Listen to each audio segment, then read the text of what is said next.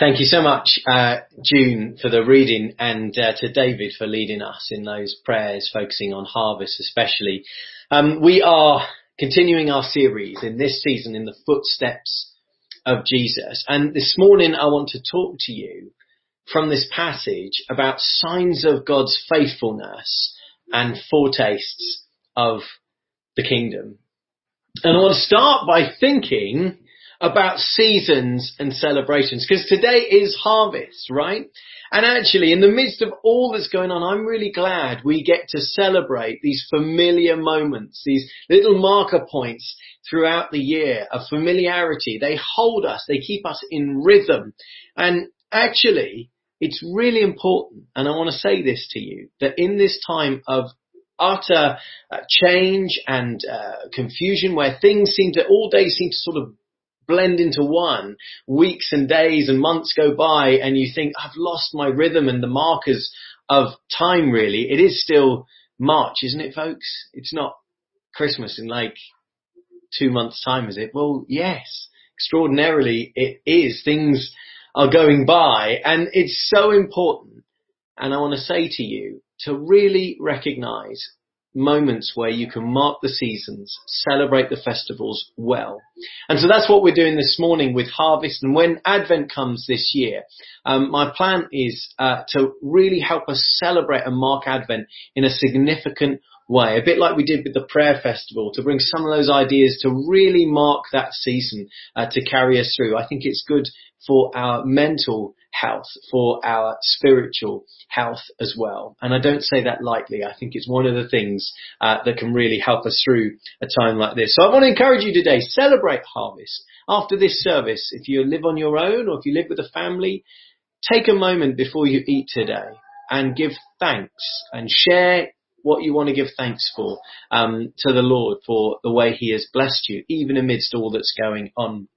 You see, from the beginning, the Bible tells us that God gave us the changing seasons and the festivals and the celebrations to mark the journey of our lives and through it all to have them as a constant sign year in, year out of His faithfulness. In Genesis, He said, let there be lights in the vault of the sky to separate day from night. This is Genesis 1. And let them serve as signs to mark sacred times or festivals and days and years. And when speaking to Noah after the flood, he said, while the earth remains, seed time and harvest, cold and heat, summer and winter, day and night shall not cease. These were markers of God's faithfulness, reminders um, of the bigger picture. To help us step back from the chaos of what's now and the immediate and the small detail to realize that day follows night and springtime follows winter as signs of God's constant presence and unchanging faithfulness through it all. They've been given to us, I believe, as a gift from God. So what about harvest? Hey, the one we are celebrating today. Well, if you research it on the web and you don't dig too deep, it tells you it's a Victorian tradition. I can tell you it's much, much older than that. I think some of the hymns and some of how we do harvest in church date back to Victorian times, but we've celebrated harvest in this uh, land, um, right back through the medieval times, the Middle Ages, I'm sure, uh, far uh, earlier than that. But we as Christians can trace back much, much earlier from our Judeo-Christian heritage, uh, this harvest festival. You see, right from the moment where God called his people out of Egypt and turned them into a nation, he gave them rules, he gave them his presence, and he gave them celebrations and festivals that he said each year I want you to celebrate these. And there were three main festivals where he said on those festivals come and gather into my presence, mark them well each year. And they were all based on agricultural uh, times of the year. They were all based around the symbol and the sign um, of bread and, and, and wheat uh, uh, and crops that produce the food um, uh, of God's unchanging faithfulness. So the first one was the festival of unleavened bread. Um, or, or, or, matzos as it's called. Uh, and this was like a week long festival and it was to happen in the springtime of the year. And it's the festival when Passover takes place. And in the Bible, God says it's whilst the grain is still standing, uh, you will uh, celebrate this festival. Um, and that's because that was the time of year that God called the people out of Egypt. So the first festival in the Jewish New Year, the springtime, whilst the crops are still standing, they're not ready to harvest yet, is the festival of unleavened bread, reminding them of how they were rescued from Egypt and they had to make the bread quickly and escape in the night. Um, and it's a sign of the potential to come of God's, uh, of total dependence on God. But then you were to count seven weeks of seven or 50 days to get to the festival known as the Festival of Weeks, but was first off called the Festival of First Fruits or the First Harvest. Um, and, and this one, uh, also known as Pentecost, uh, which we still celebrate. So, so it's interesting. Easter for us has, has, has landed on the first um, festival, the Passover time, and then we celebrate Pentecost, uh, just like the, uh, the, the, the Jewish uh, religion does. Um, and uh, Judaism does, uh, but we celebrate in a different way. But Pentecost is all about the first time you're allowed to put the sickle to the crop. So they're not standing anymore; they're there, they're ready to harvest. And you start to cut them, and you start to uh, uh, enjoy the harvest, the early harvest. But it was all about bringing those first fruits to God. In proportion to what you got given, you would honor God and say, here's my first fruits, and you bring them to God. And this was the second of the great um, festivals that people would pilgrimage, the ancient Israelites would pilgrimage from all over the land to come to the temple to, to be in the presence of God and to celebrate this second festival, again with a harvesty feel. And then the third one was the festival of the finished harvest, of the completed harvest, of the bounty, of the ingathering, if you like. Also, uh, now known as the festival of booths and tabernacles, where you would build a little shelter and eat your meals in those shelters, reminding the uh, uh, the Jewish people of their time in the wilderness, where God provided for them. And this is a festival once you've gathered in your crops and you've turned the grain into flour and you've made your wine, you've crushed the grapes and your wine is all ready and you come with thankfulness, celebrating, remembering how God has provided for you. And that's the festival that we're celebrating today, harvest, this time of realizing all that God's done for us, even this year. Um, and physically celebrating. We're so disconnected from farming, so many of us now, and from grain. You think, well, we don't need grain, we just need flour, or we just need bread. But all, of course, stems back to somebody sowing a seed in the ground and God sending the rain and that seed growing. So we give thanks today. So those are the three festivals. I hope you find that interesting. So you've got the unleavened bread festival, where it's about the potential and God's God's uh, dependence on God, and then uh, the festival of uh, of the first fruits, also known as Pentecost, which is the first taste of what was to come. And if you think about the sending of the Holy Spirit, that really works for us. A first taste of all that was to come, a down payment. Uh, the Spirit comes uh, to live with us, to give us a taste of all that God has ahead. Um, and then the final one, the festival of the harvest or the ingathering, the bountiful harvest at the end, uh, which is what we are celebrating now. You can find and read up on those if you find that interesting in Deuteronomy or Exodus. Have a little look. It's time clearly to celebrate today to give thanks to God in God's presence. And these festivals were celebrated year in, year out, as I say, as a sign of God's unchanging faithfulness. But as we move towards communion, which we're going to do shortly, I want us just to think for a moment. Sometimes there are signs that things are not the same and that things are changing. Not God's faithfulness, that never changes but that something is breaking in. And sometimes that something is bad. It's not a good thing that's happening. Uh, sometimes tell us that something bad, uh, a sign of change, that something bad is coming. So for example, I know something bad is coming and breaking into my house when my dog starts to sniff at the floorboards and get very excited and start to scratch at them. I have a sneaky feeling I know what's happening when the dog gets excited. And then when I lie in bed at night and I hear scratchy scratchy uh, in the ceiling and under the floor, I think, hmm, something not so good is trying to break in here. And then you get that smell, the smell of a dead rat or of wee or something like that. And then once I turned a lamp on and it exploded. The plug exploded as I did it. The rats had been up and it chewed right the way through the wire and it was all short circuited. And as I flicked the switch, the thing exploded. Signs of something not good breaking in. But more seriously, There are signs in life sometimes that things are not going well. I watched an extraordinary uh, movie about the Deepwater Horizon oil rig disaster in 2010. There were signs there that there was going to be this enormous explosion, but the signs weren't heeded. There are signs all soci- sociologically and politically of discontent that can lead to big swing and unexpected events like, for example, Brexit. At that point, no one thought that was going to happen, but perhaps the signs were there. that people were feeling it. Um, signs I think we do need to take more seriously as Christians of global warming. It's easy to hear some folks just write it off. Oh, it's all just alarmist media. No, we need to take this seriously. There are signs that our climate is changing and it is because of our contributions. Mankind are now making the biggest impact on the environment in our history ever. We need to see those signs. We need to take that seriously. As David said, forgive us, Lord, when we don't look after your creation. Signs of the coronavirus. Certainly there were signs about how uh, we have been uh, moving into animals' uh, habitats and rubbing alongside animals in ways that we've never done before, and we believe it's jumped from animals to humans. There are signs uh, also about when there's going to be a spike and things that we need to look out for, and that's what we're doing at the moment. We need to be wise and careful, not just stick our fingers in our ears and say, "Hey, none of this matters." We need to be careful um, and see the signs. And perhaps there are personal signs in your own life sometimes when you realise I'm flagging, I need a break.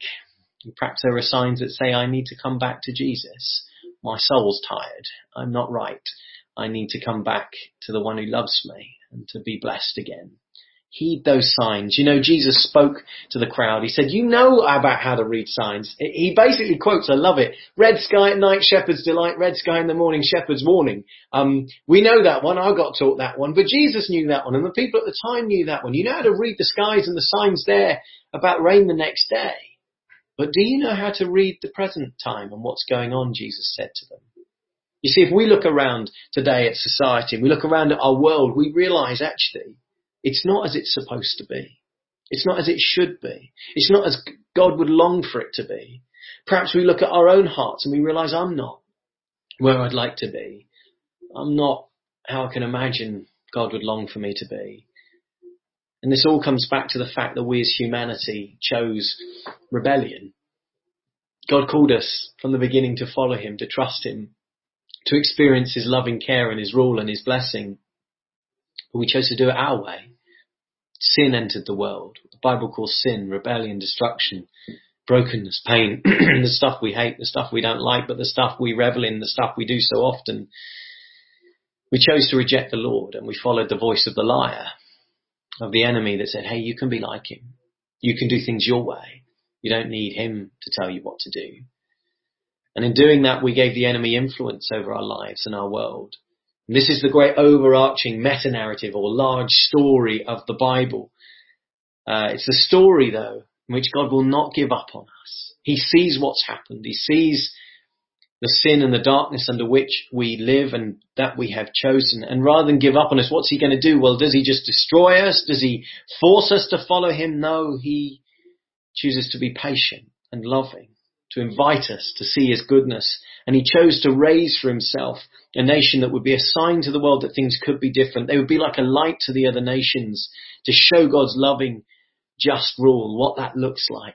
And that was the nation of Israel. He gave his people a land and a law and those festivals, as I said, he promised to be with them, make himself present at the table. He taught them to follow his ways, to care for the vulnerable, to not only care for themselves. It's so clear God's heartbeat throughout the Bible.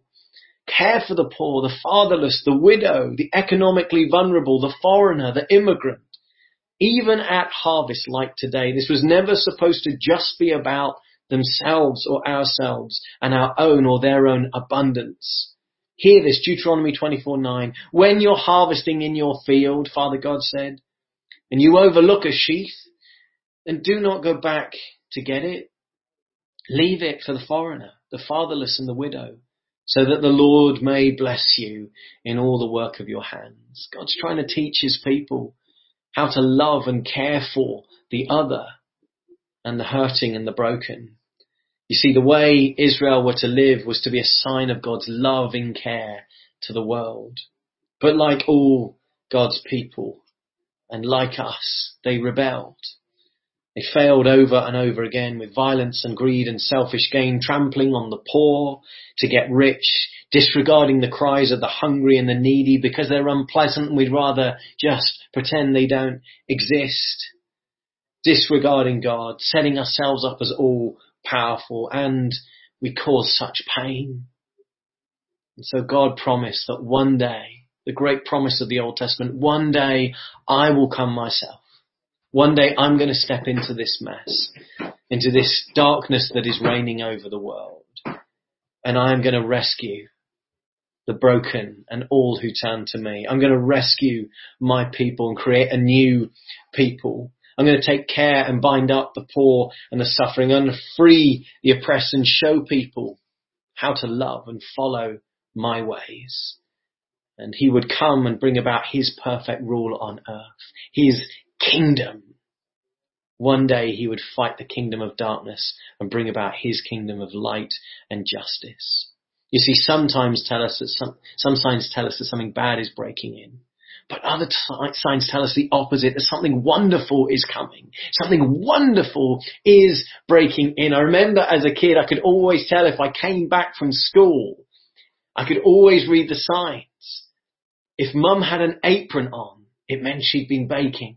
If mum was in the kitchen and I could see that the bowl was out and that mixer was out, I could tell she'd been baking something delicious. And if I could smell the baking in the oven, I knew something wonderful like a cake or cakes or buns or buns as my Yorkshire mum would call them, buns, were being made. But one of the best things was not just the signs I could see of something wonderful coming, but she would give me the bowl with the spoon and I'd get to lick it and taste it and get a foretaste of the goodness that was to come. That was awesome. You see, sometimes signs we, we, we have tell us that something wonderful is coming. Some signs are more than just signs. They're a foretaste of the good things that are to come. And you see, that's exactly what's going on in our reading this morning. And I'm not going to go through it in great detail, but in Mark's account, we see here that wherever Jesus went, we see signs of something wonderful breaking in. We see signs that that promised rule of God, God's kingdom was finally breaking in. God's loving and perfect rule where we see perfect justice, safety, love, healing, freedom, life, comfort, peace, joy, where the vulnerable are cared for, where the proud are brought low, where there is community and family and restoration, where God himself is present with his people. But would the people recognize these signs? And as we look at the Bible text this morning, if you've got your Bibles, you'll be able to skim over it with me. And as we move into communion, I'm not going to go deep into this passage tonight, but I want you to read it and see it in this way. That the first thing the people did when Jesus started teaching was realize the sign of his authority. This was not someone who was like the other people, other teachers, uh, other leaders. He was spoke with a, a unique authority and the people were amazed, the scripture says. They were seeing a sign here, what they didn't realize, what this, this was someone with far greater authority than they could ever know. This was the King of Kings. The King of the kingdom had come. God himself was now present among humanity. And whilst the people didn't realize this, it's fascinating to notice that the forces of darkness could read the signs immediately. They did not like what they saw. As Jesus teaches, it causes a man possessed by an impure spirit to shout out at him, What do you want with us, Jesus of Nazareth? Have you come to destroy us? I know who you are. You're the Holy One of God. You see, the enemy recognized the signs that their reign was up. God's kingdom was now breaking in. Now remember that at this moment in Mark's gospel, Jesus has done nothing miraculous at all. He's had his baptism and God has spoken over him, but he's not himself done anything miraculous. He's called his first disciples. And now the very first miracle Mark records him doing is commanding a demon to leave someone. Be quiet, Jesus says sternly. Come out of him. And the impure spirit shook the man violently and came out of him with a shriek. You see, this is no mistake that Mark records this as Jesus' first miracle, or at least the first miracle that Mark records Jesus doing.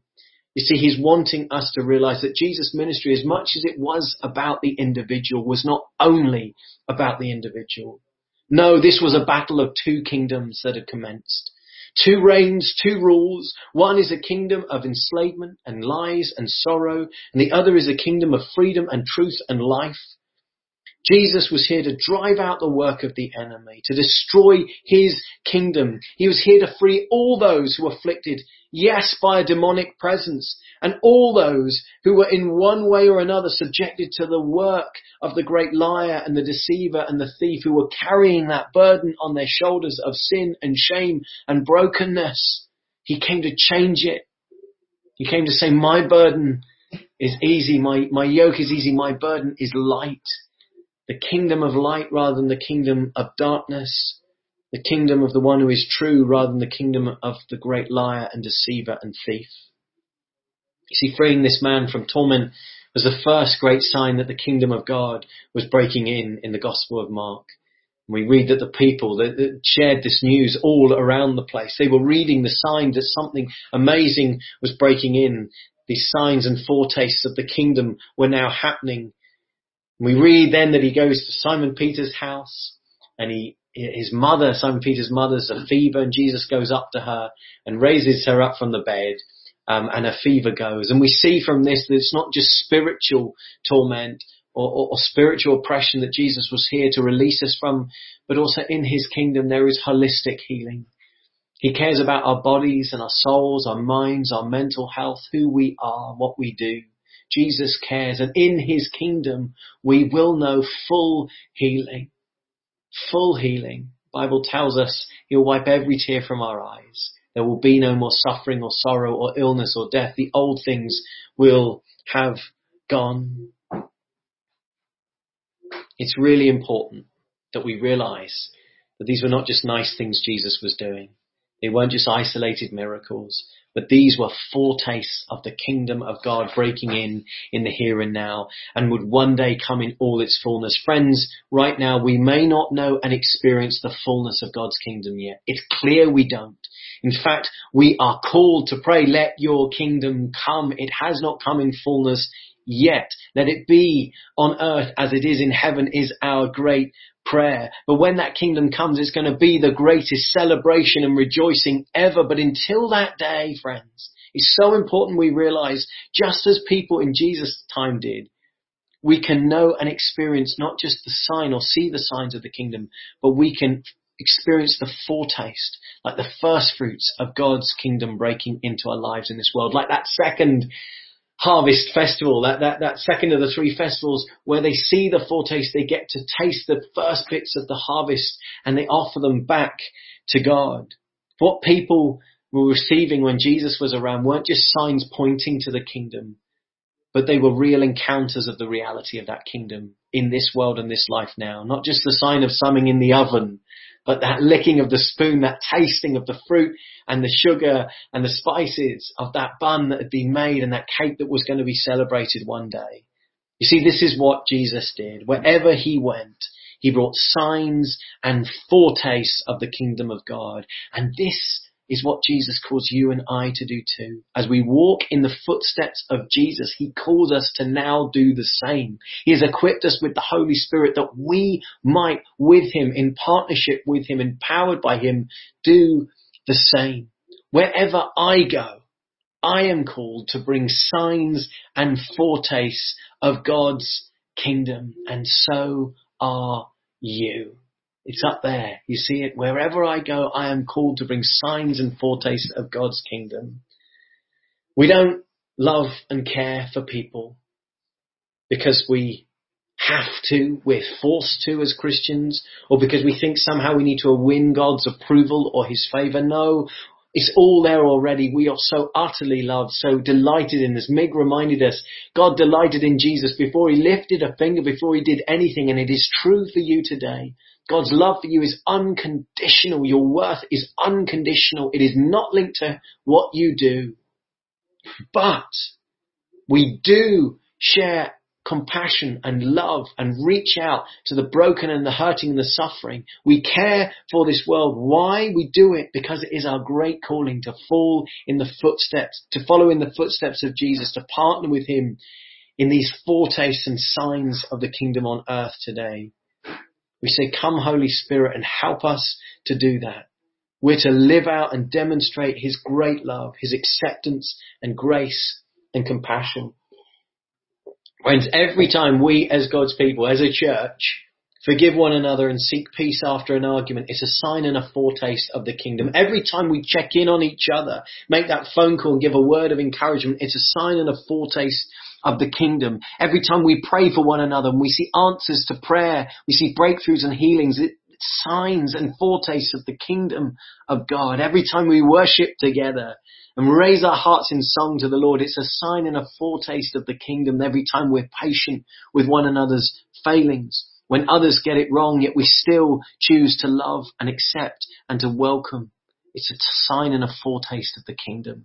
Every time we stand up for issues of justice, of inclusivity, of welcoming the refugee and the stranger, of loving the unlovable and reaching out to the unwanted. These are signs and foretastes of the kingdom of God. Every time we walk the streets with a street pastor's jacket on, or go to hospital as a chaplain or at Hinkley Point as a chaplain or a volunteer at the open door homeless shelter or at the food bank or talk to someone on the bus next to us about Jesus or post a card through our neighbor's door or just chat and listen to our work colleagues and share something of the story of Jesus or get involved in our local community or school is a sign and a foretaste of the kingdom. Every time the Life Cafe opens its doors for a warm welcome or in these difficult months sits there in the, in the hammering rain for a takeaway coffee and a moment of contact and blessing and encouragement is a sign and a foretaste of the kingdom. Every time we support mission abroad, mission here locally, when we give to the food bank financially and physically, our tins of custard and our sponge puddings become signs and foretastes of the kingdom, the kingdom in which everyone is fed and has enough food, no matter who they are or how they got themselves into those circumstances. They are loved and valued and there is food enough for all. Empowered by the Holy Spirit, friends, this is our task to follow in the footsteps of Jesus and my prayer is that we ask the Holy Spirit that this wouldn't just be a task to us, but this would become our great joy, our great passion as a church and as God's people to share the good news and the compassion of God, to share these foretastes of the kingdom with our communities, our workplaces, with individuals, with our families. We invite the Holy Spirit that we might be able to say, wherever I go, I want to bring a foretaste of God's kingdom. I delight in bringing signs and foretastes of God's kingdom. Friends, how might you bring a sign and a foretaste of God's kingdom in this season? Either to your family, to your home, to your neighbor, your neighbors either side, to someone in the church, at work, or in some other way, how can you and I continue to bring signs and foretastes empowered by the Spirit of God's kingdom breaking in? Well, friends, as we turn now to communion, I want to just draw our attention to one further sign of the kingdom of God and God's faithfulness. Because of all the things Jesus did and all the signs of the kingdom he gave and showed us, there is one that is the greatest sign of all of God's great love and of his kingdom breaking in. And we're going to turn to that now. And that sign is the cross. You see, when John the Baptist was imprisoned, he lost heart for a moment. He sent his disciples. He said, go and ask Jesus, are you really the one we've been waiting for? Jesus simply said, go back and report to John these signs that you've seen, what you see and hear.